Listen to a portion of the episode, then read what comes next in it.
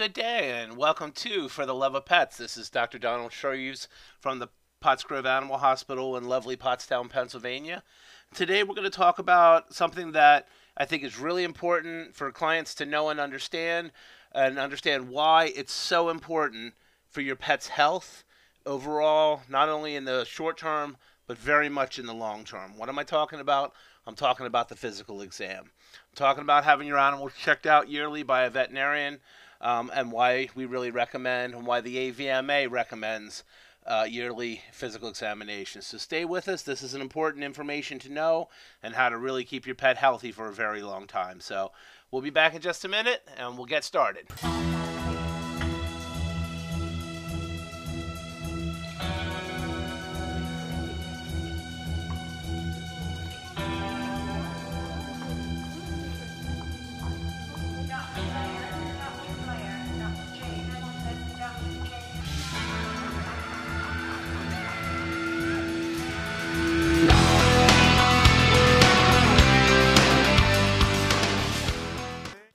Right, good day, and welcome back to For the Love of Pets. Again, I'm Dr. Donald Schreves. I'm the owner and operator of the Pottsgrove Animal Hospital in lovely Pottstown, Pennsylvania. And today we're going to talk about something that I think is very important that really a lot of owners don't understand the importance of, and that is the physical examination. You know, I see so many people that take their pets to vaccine clinics to get their shots because they think that's what's the most important thing. And I'm not saying that vaccines aren't important because they are. They help protect pets against a lot of nasty, nasty diseases and they keep them healthy. But what's really important is the physical examination. And that's something that the pets are not getting when you take them to the vaccine clinic. Because that examination is really the most key thing in keeping your animal healthy and safe over the years because that's where we look at different parts of the animal's body and we look to find any abnormalities or problems that could be occurring. And the reason we want to do that is because we want to find these problems early. We don't want to find them when the animal is in the throes of the symptoms of a physical problem or a disease because it becomes much harder to treat and help the animal at that stage of the game. We want to catch these things early we want to know that it's there so we can prepare the client with letting them know what symptoms may occur, what to watch for, and if these happen, that we need to pursue further testing. Or if at that point in time we feel like further testing is already needed. And that's really where the physical examination um, helps so much. Now, I know I've had clients out there that say, you know, Doc, I know my dog. I know it would know if she's not feeling well um, and then I'll get her into you when she's sick. But you know, I take her to the clinic because it's cheaper and I can get her shots done, and it doesn't cost me as much as it would if I brought her to you. And I understand that cost sometimes can be a factor, but even if you get your shots at a vaccine clinic, you really still should get your animal examined once a year by a veterinarian. Get her looked at, him looked at, make sure there's not a problem that's developing. And yes, you probably know your pets better than any veterinarian ever would. But a lot of these problems are asymptomatic at times, and we're only going to find them if we're looking for them on a physical examination. And if we're not doing physical exams, these problems get bypassed. There's a lot of times the questions we ask are so key and important because what we may think of as something very important or a crucial symptom, I've had a lot of owners pass off as nothing. And in the end, catching it early, catching that symptom, knowing that that symptom is could potentially be a problem is important. And you know, owners know their pets and they love their pets, and I'm not denying that. I love my girls so much. And you do know your pets so well. But you're still not an experienced and educated veterinarian. And that is the difference. Things that you think you would know, you may not, or you may not know the significance of that we're going to determine. And that's why getting your patient, your cat or dog in for an examination once a year is so important. um, because it really can mean life or death down the road. So, why do we do a physical exam? Well, if you come into my office for a physical examination, um, we're going to take you in the room. Okay, my tech is going to weigh your animal, and that's very important because knowing what a pet's weight is is important because did they lose weight? Did they gain weight? Um, and if they did, is there a reason for it? Or are there other symptoms that may lead you into some concerning areas, such as with weight loss? Um, are they drinking a lot? Because if you got weight loss and a lot of drinking, hmm, I'm going to start thinking about diabetes. If it's a cat, potentially hyperthyroidism as well. Um, did they gain weight and it's a dog and you know they're not drinking a lot but they're kind of sluggish and they're only like six or seven years old hmm. possible hypothyroidism you know but most owners wouldn't be able to tell you if their dog gained five or ten pounds um, in a lot of cases because they don't weigh them. They didn't know what the previous weight was. They don't know what the current weight was. And that's why our medical records are so important to have things like the weights in them. And by law, they're supposed to. Um, but those weights help us to monitor what's happening with the patient's um, weight over time. That could certainly indicate potentially a disease process underlying it. Second thing my uh, receptionist or technician is going to do is take the animal's temperature. Now, temperature is important for indications of potential infection. You know, and everybody knows you get an infection, you can certainly run a fever. But I don't know how many times I've been asked by a patient, what's the normal temperature on a dog or cat? So if you don't know what their normal temperature is and you want to take their temperature at home, how are you going to know if their temperature is elevated or not? Because I'll take a temperature and say, okay, well, it's 102.3, and owners will go, oh my God, it's so high. But what they don't understand is normal temperature is 101 to 102 and a half. So that's normal. Now for us, 102.3 would be a concern. That's a significant fever. But for a dog or cat, that's relatively normal. So you have to know the normals and you have to know what is abnormal. And you also have to know why is it abnormal. If I have a dog that comes in and he's been bouncing around outside and he's real excited and he's panting and his temperature comes up 103, I'm not going to bat an eye at that. That dog has elevated his body temperature just by his excitement and his stress and his energy level.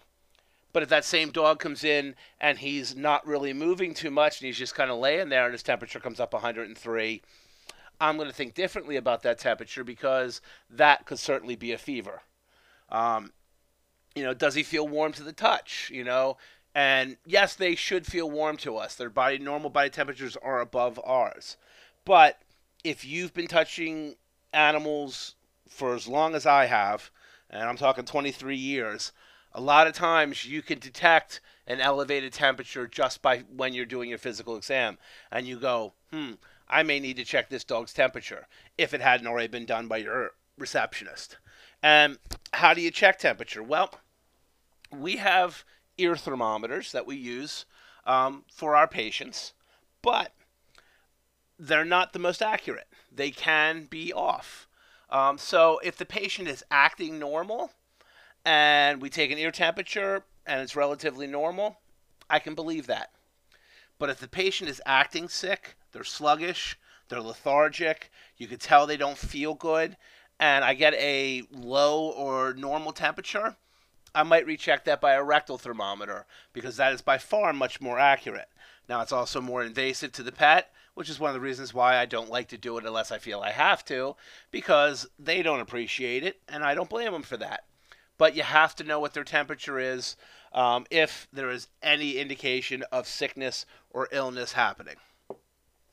So, my receptionist can also get some basic questions answered. Um, you know, how are they doing at home? Are they eating? Are they drinking? Um, and tell me some basic information so I have an idea of what I'm going into within the room on that physical exam. Is it in for just a wellness exam and vaccinations? Is it a cat that's been very lethargic and it goes outside and potentially could have gotten into a fight and an infection? Um, has it been vomiting? Is it you know is it running a fever? Has it has the owner thinks it's lost weight or is it drinking excessively? I mean, these are all simple questions that my re- technician could ask when the animal was brought in from the owners that they can pass on to me which at least will give me a basic idea on which way um, to proceed with my physical exam and my thought process. So that a lot of times happens before I even walk into the room. Now, some of my receptionists slash technicians are very comfortable in taking um, temperature or not temperatures, uh, respiratory rates, heart rates, um, and will sometimes get those for me um, before I'm even walking in, and that's wonderful. If not, as part of my normal physical exam, I'll get a heart rate and a respiratory rate um, once I go into my examination. So that's the beginning part of a physical exam. And already we've got some key information in weight, key information in temperature, um, and just some basic questions that could punch us in one direction or another when it comes to doing the physical. So that's step one. After the break, we're going to come back with step two and start the actual physical exam. So stick with us. All right, welcome back to For the Love of Pets. This is part two of the importance of a physical examination. So, in part one, we talked about um, how just basic information that my receptionists and technicians can get when they put the client and the patient in the room can already start to formulate my thought process in what's going on with a sick animal, um, or if there's something maybe worrisome in an animal that's acting normal and the owner thinks is very normal. So now part two is me coming into the room um, to examine the patient. I always greet the client, and I try to remember to introduce myself, but sometimes I do forget, just simply because I'm the only doctor present within my practice. So if you come into my practice, you will see me. So I am already kind of assume that most people know who I am, but sometimes I forget to introduce myself or my technician who's with us in the room, um, which I should do, um, and we'll try to do better with in the future. So I also take a look at the chart and look at the animal's name, so I can call him or her by name, and look at the sex, so I can say him or her properly too, because it is one. You know, most owners are very, very caring about their pets, and if you call it him or her or vice versa, or you call it by a wrong name, they can get upset, and rightfully so. I also take a quick look at the chart to see if it, how old an animal is, because age definitely can be a key in factor in certain diseases. Because as some animals get older, there's more potential different diseases occur.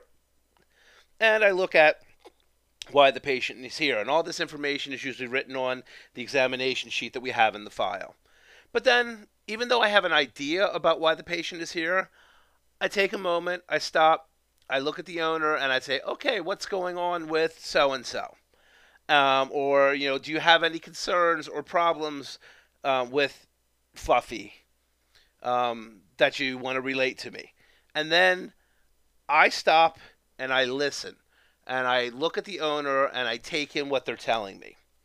I try not to interrupt too much until I get the full story. But I want to get it from the owner directly and I want to get it in their own terms and their own words. Um, once I have that information, I may ask a few additional questions um, about what they told me, like if they're vomiting, when are they vomiting, what are they vomiting, what does it look like, uh, is there any diarrhea with it? Um, you know, they're saying they're drinking a lot. Well, when did that start? When did the problem start? How long has it been going on? Um, is any other animal in the house sick? Um, you know, these are all very much important information to provide to the veterinarian to help them try to determine what's going on with the patient. So, I find it's better though to stop and listen rather than trying to scribble a lot of notes down during this time period. You can make some basic notes, but I like to stand back and look at the client and show them that I am listening to what they're saying. So, once I've got the basic information, then I will start my basic physical examination of the animal. So the first thing I'm going to do is I usually am going to look at the patient's eyes. So I gently elevate the head so they're looking up at me, and I just look at the eyes with my naked eye. I look to see is there any redness? Is there any swelling? Is there any uh, potential possibility of a cataract that I can see? Is there any conjunctivitis? Okay, which is inflammation in the pink around the eye. Is there any potential looks of an ulcer on the cornea or damage to the cornea, any neovascularization, any hyperpigmentation of the cornea. These are all things I'm looking at in a quick glance at both eyes. Um, I do and will go back in a few moments and examine the eyes a little bit better, but this is just a quick glance. And then I will proceed on to lift each ear and look in the ear.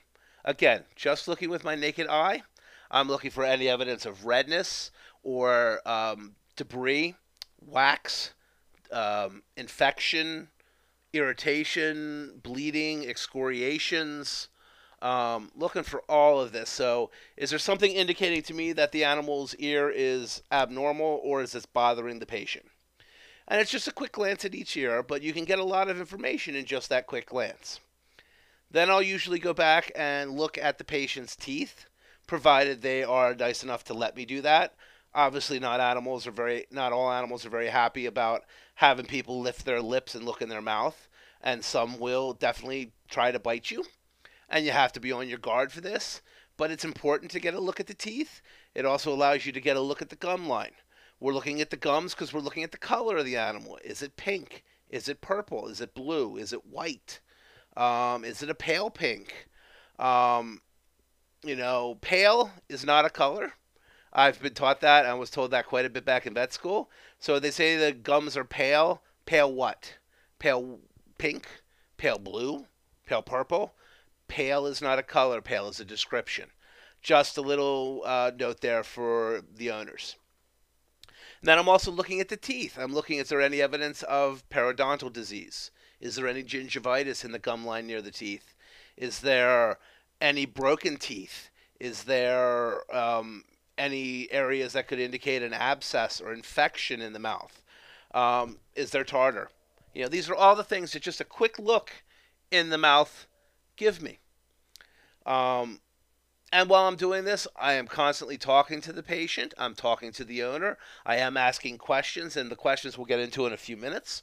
Um, but this is where the examination starts, is up at the head. Now, every doctor does an examination differently the key thing as part of being a doctor is that you get a routine of what questions you ask initially as your general questions and what you examine.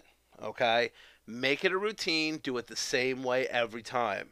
The reason you do that is that way you don't miss anything. If you're jumping all over the place, then you could easily miss something that could be important which is why whenever I do a physical exam, even if the patient has an obvious problem, I'm going to give the rest of them a quick once over.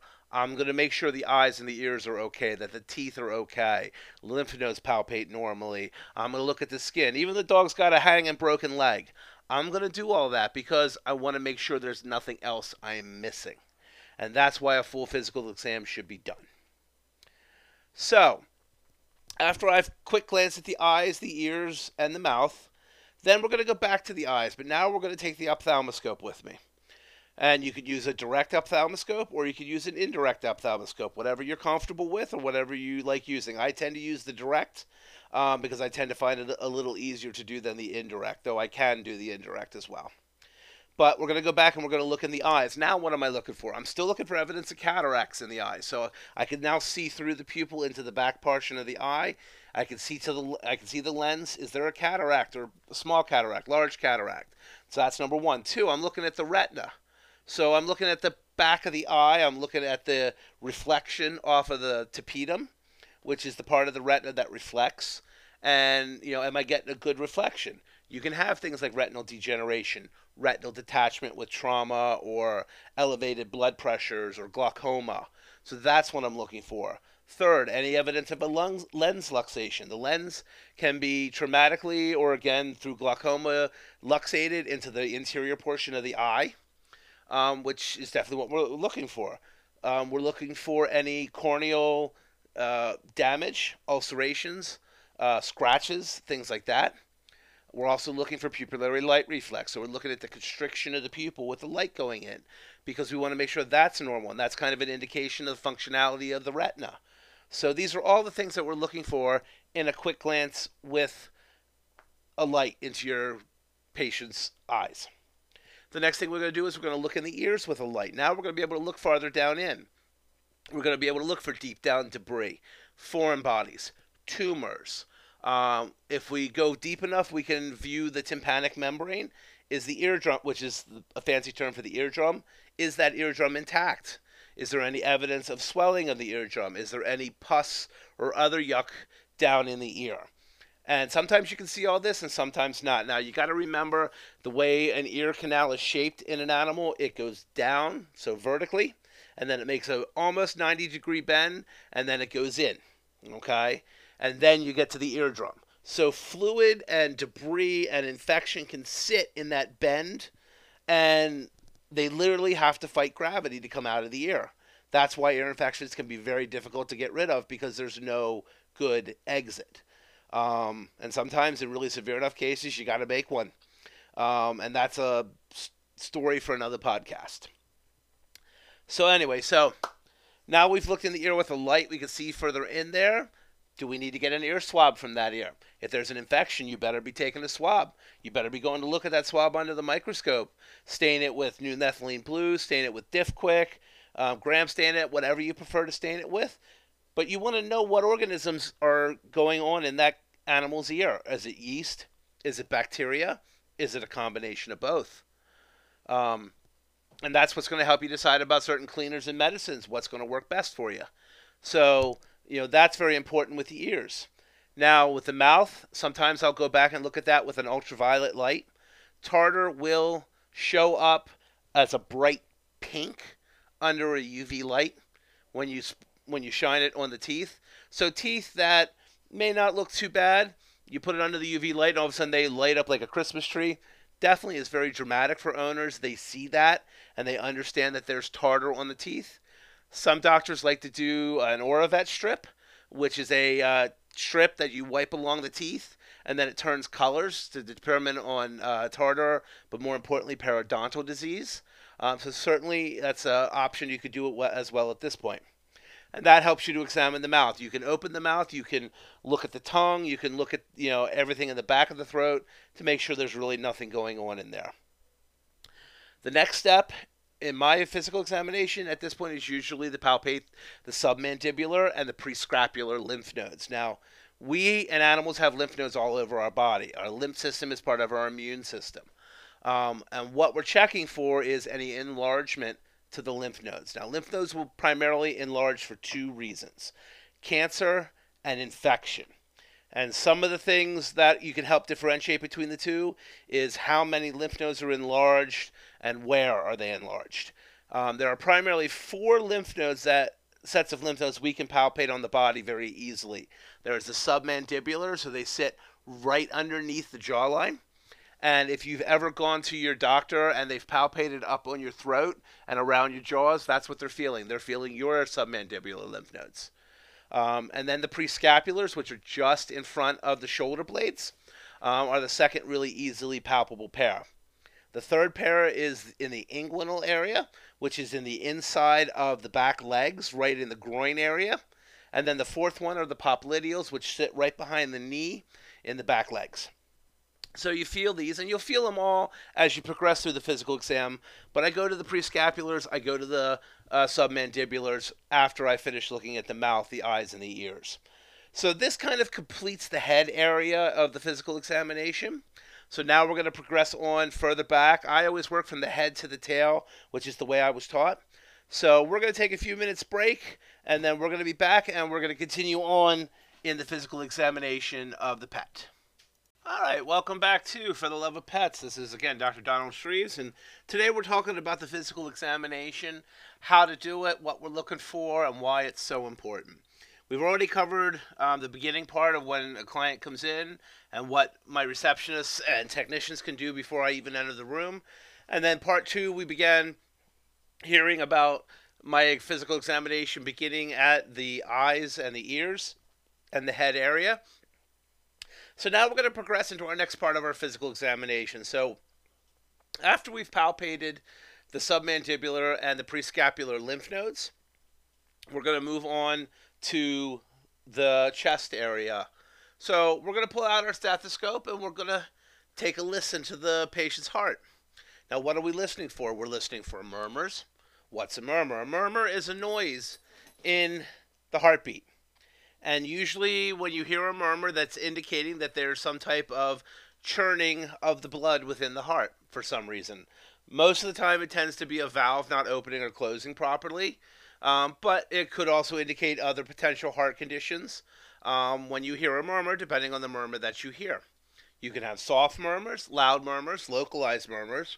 You can have constant murmurs, um, and all those mean very different types of heart conditions.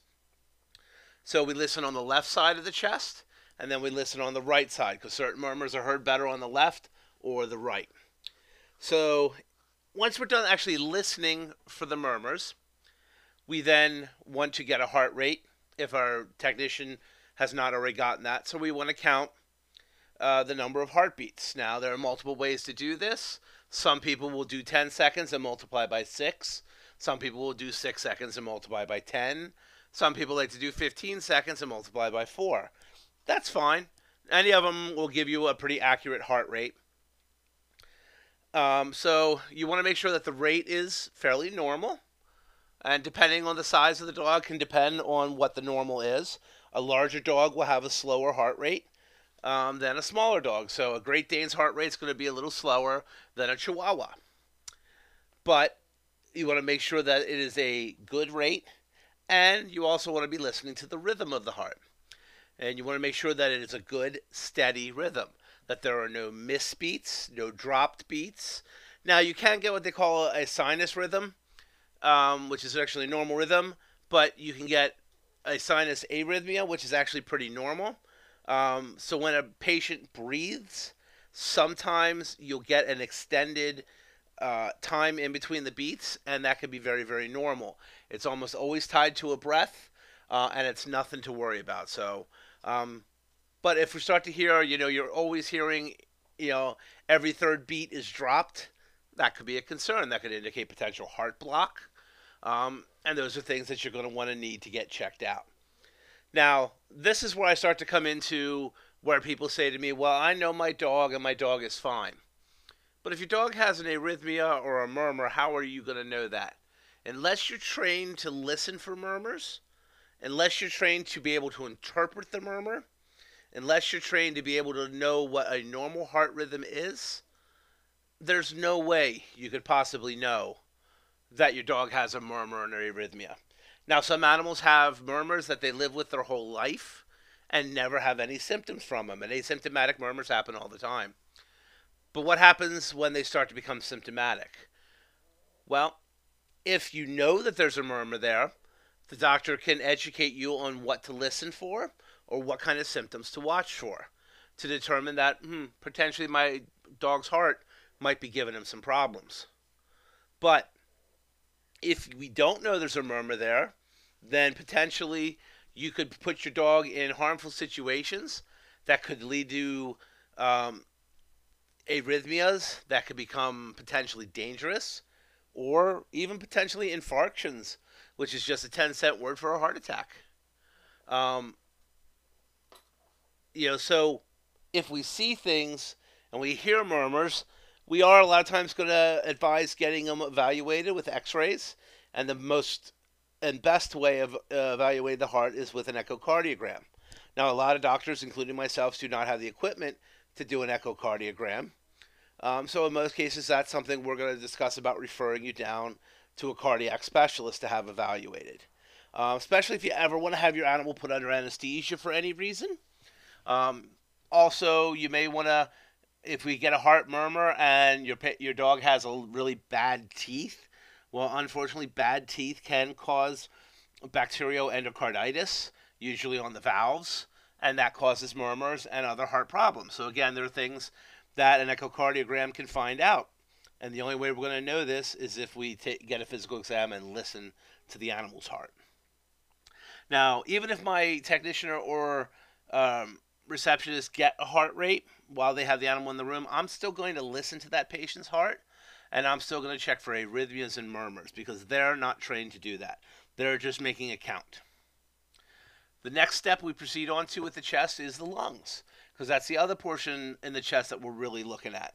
So we want to listen in multiple areas on both sides of the chest to evaluate for airflow, to listen for abnormal noises such as uh, rales or wheezes, uh, fluid sounds that could potentially indicate a heart problem leading to congestive heart failure, uh, raspiness that could potentially indicate infection. Um, you know, bronchitises, pneumonias, lower respiratory infections do happen in animals just like they do in people. So we want to evaluate them for that and determine if there's anything that we might need to further evaluate with diagnostics, such as x rays or um, even things like endoscopy and uh, transtracheal or bronchoscopic washes, um, which again are things we usually have to send to a specialist for. Um, but again, we're looking for problems. You know, and I hate to mention the C word, but you know, cancer is one of the first places cancer will spread to is the lungs. So we're going to hear noises in there, and you're going to see coughing. So again, these are symptoms you know we're looking for, as well as um, noise abnormalities that we're looking for as well. Um, and that's what we're going to evaluate when we're listening to the animal's chest. Um, we may look at the front legs, we may peek at the front feet, looking for evidence of allergies. Some doctors do, some doctors don't. Um, again, if it's a cat, we may be looking for evidence of miliary dermatitis around the head and chest. So there are other things that we're going to look for in the chest area as well. Now, once we finish listening to the heart and the lungs, we're going to pr- proceed on to the abdomen. And we're going to palpate the patient's abdomen. So we're going to feel it. We're going to kind of squeeze it a little bit. We're going to feel the internal organs. What we're looking for, what we're feeling for, is any pain.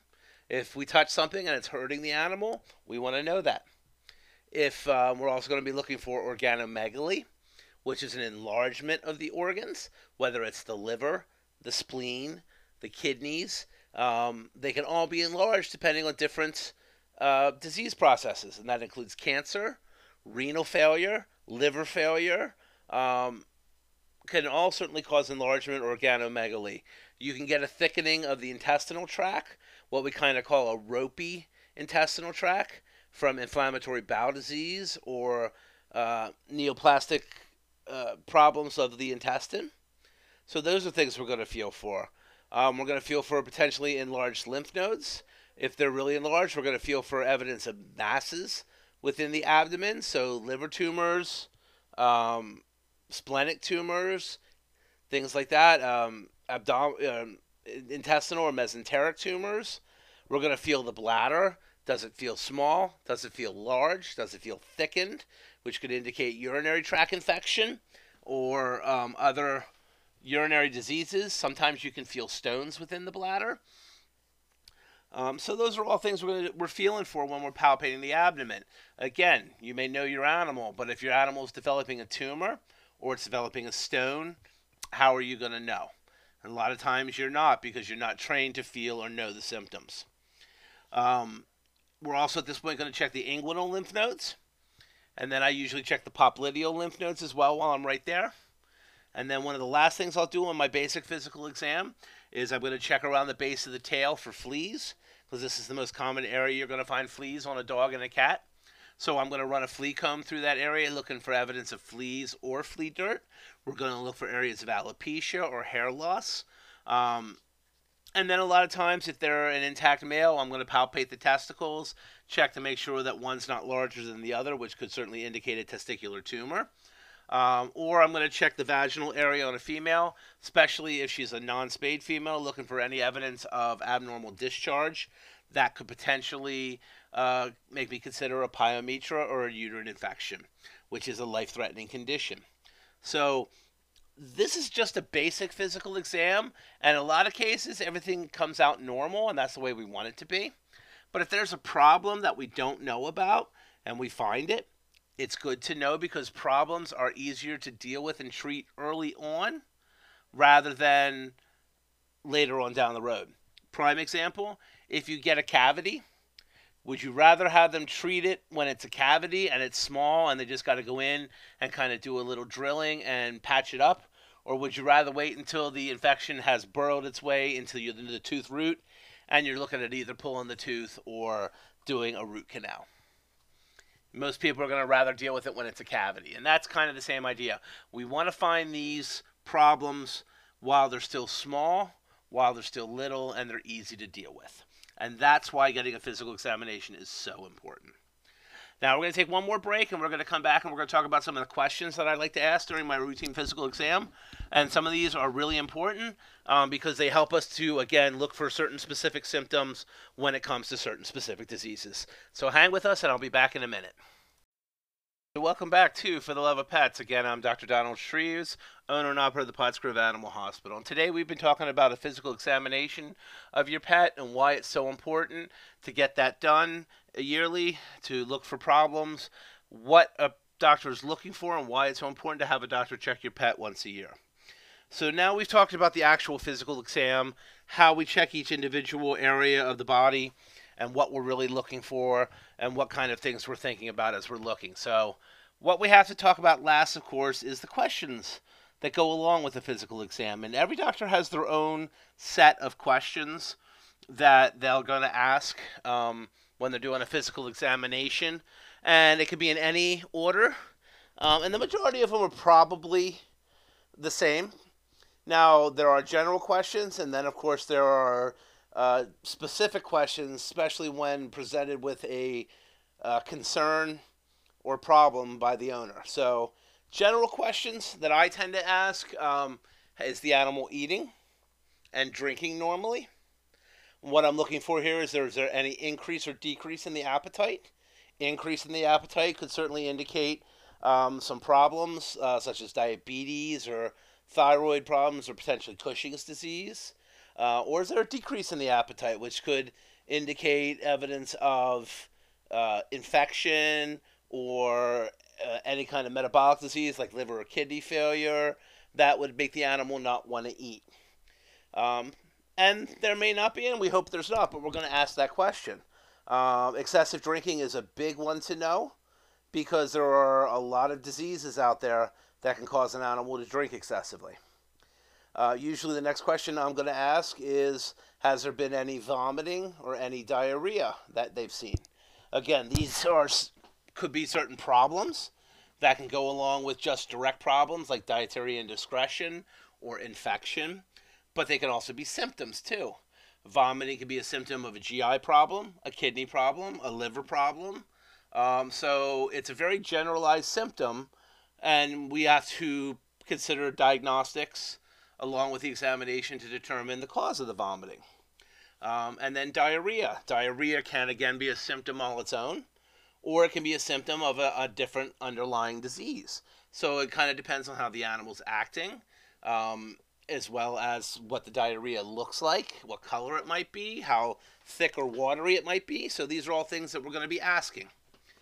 And then we're going to move on to uh, are they getting around okay? And what we're looking for here is any problems in the musculoskeletal system or potentially the neurologic system. So, are they limping? Are they acting weak in a specific limb or hind end, front end? Uh, have they seemed painful anywhere? Um, so that's you know kind of the things we're looking for there. Which leg? Try to break it down to which leg we're looking at, um, or is it something that's moved from one leg to another? Um, in a lot of cases with limping, where I'm always going to ask about Lyme disease in our area because it is so prevalent, and I'm going to ask about what their um, you know status is on Lyme. Have they ever been tested? Have they ever been vaccinated? And are they up to date on it?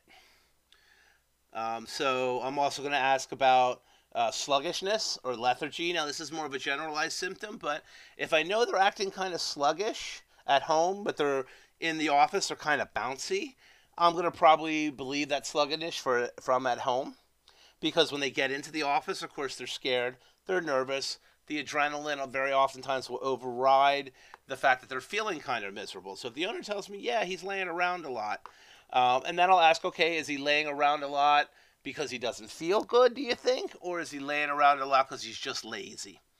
And if they say, no, I don't think he feels too good, then I know we probably have a sickness somewhere. If they're like, ah, he's just a lazy boy, okay. And again, I'm going to defer to the owner's knowledge of their pet at that point, um, rather than pursuing it into any further tests at that point. Um, I'm also going to ask, are they acting painful anywhere? Anywhere you touch them, they hurt. They can hurt, in the, you know, anywhere on their body. Is it a foot, a leg, an abdomen, a neck, um, you know, a face, you know, anywhere? Where they do they hurt? And if they do, where do they hurt? Then I'm going to move on to, as I'm listening to the heart and lungs, I'm going to ask about how they've been breathing. Any troubles breathing, any congestion, any uh, difficulty breathing. Um, I know owners are a lot of times like, well, they're panting. Well, panting in a lot of cases is not difficulty breathing. It is rapid breathing, and it could be for any number of reasons. So it can be a symptom. But in general, I don't look at panting as trouble breathing. Now, if they're gasping for breath, if they're coughing, if you know they're you know, making weird noises, that's a different ballgame, and that's definitely something I want to know. Um, I ask about runny noses, runny eyes, congestion uh, reverse sneezing, and any of those type of respiratory symptoms in the lungs. Um, the heart, coughing is a big symptom of heart disease. So if you got a dog that's coughing and you hear a murmur, you definitely want to look at his heart more. Then I'll move on to questions about itching and scratching. And more often than not, most owners will be like, yeah, well, they scratch some. Then, of course, you have to differentiate is it just an occasional scratch here or there, which is very normal, or is it an excessive scratch? And if it's an excessive scratch, where is it? And a lot of times you'll find the feet or the face to be some of the bigger problems uh, um, for licking and chewing, and the abdomen for scratching. Well, those are often indications of allergies. Um, but if they're going like around the base of the tail, then you want to look for fleas or a flea bite allergy. Um, so these are again helps you to kind of pinpoint by where the problem is, what you might be dealing with. Is it all over? Is it excessive itching? Could it be a mange problem? Um, these are all things that these questions ask. And like I said, there are a hundred other more questions that could be asked by a different doctor. Um, it just really depends on what their normal um, things are. I try to ask with questions that I think help me put point me in a direction, and then I'll ask more specific questions once I'm pointed in that direction to try to figure it on out. But again, in combination with the physical exam, the most important information that we get is from the owner. 99 out of 100 times, what the owner tells me really points me in a direction. So, um, you know, give as much information as you can to the veterinarian if there's a problem or a concern. Try to be as specific as you can. Try not to just give generalized of he doesn't feel well, he's just not himself, he's just laying around.